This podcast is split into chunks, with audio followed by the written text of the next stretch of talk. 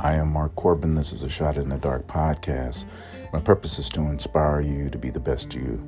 This is podcast number seven. I have a quote from Terry.com that I want to share with you. I'll read it to you now.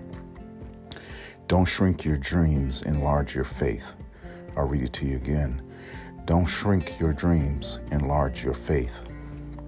Listen, everything you've ever wanted is on the other side of your faith and believing. Let's add some scripture.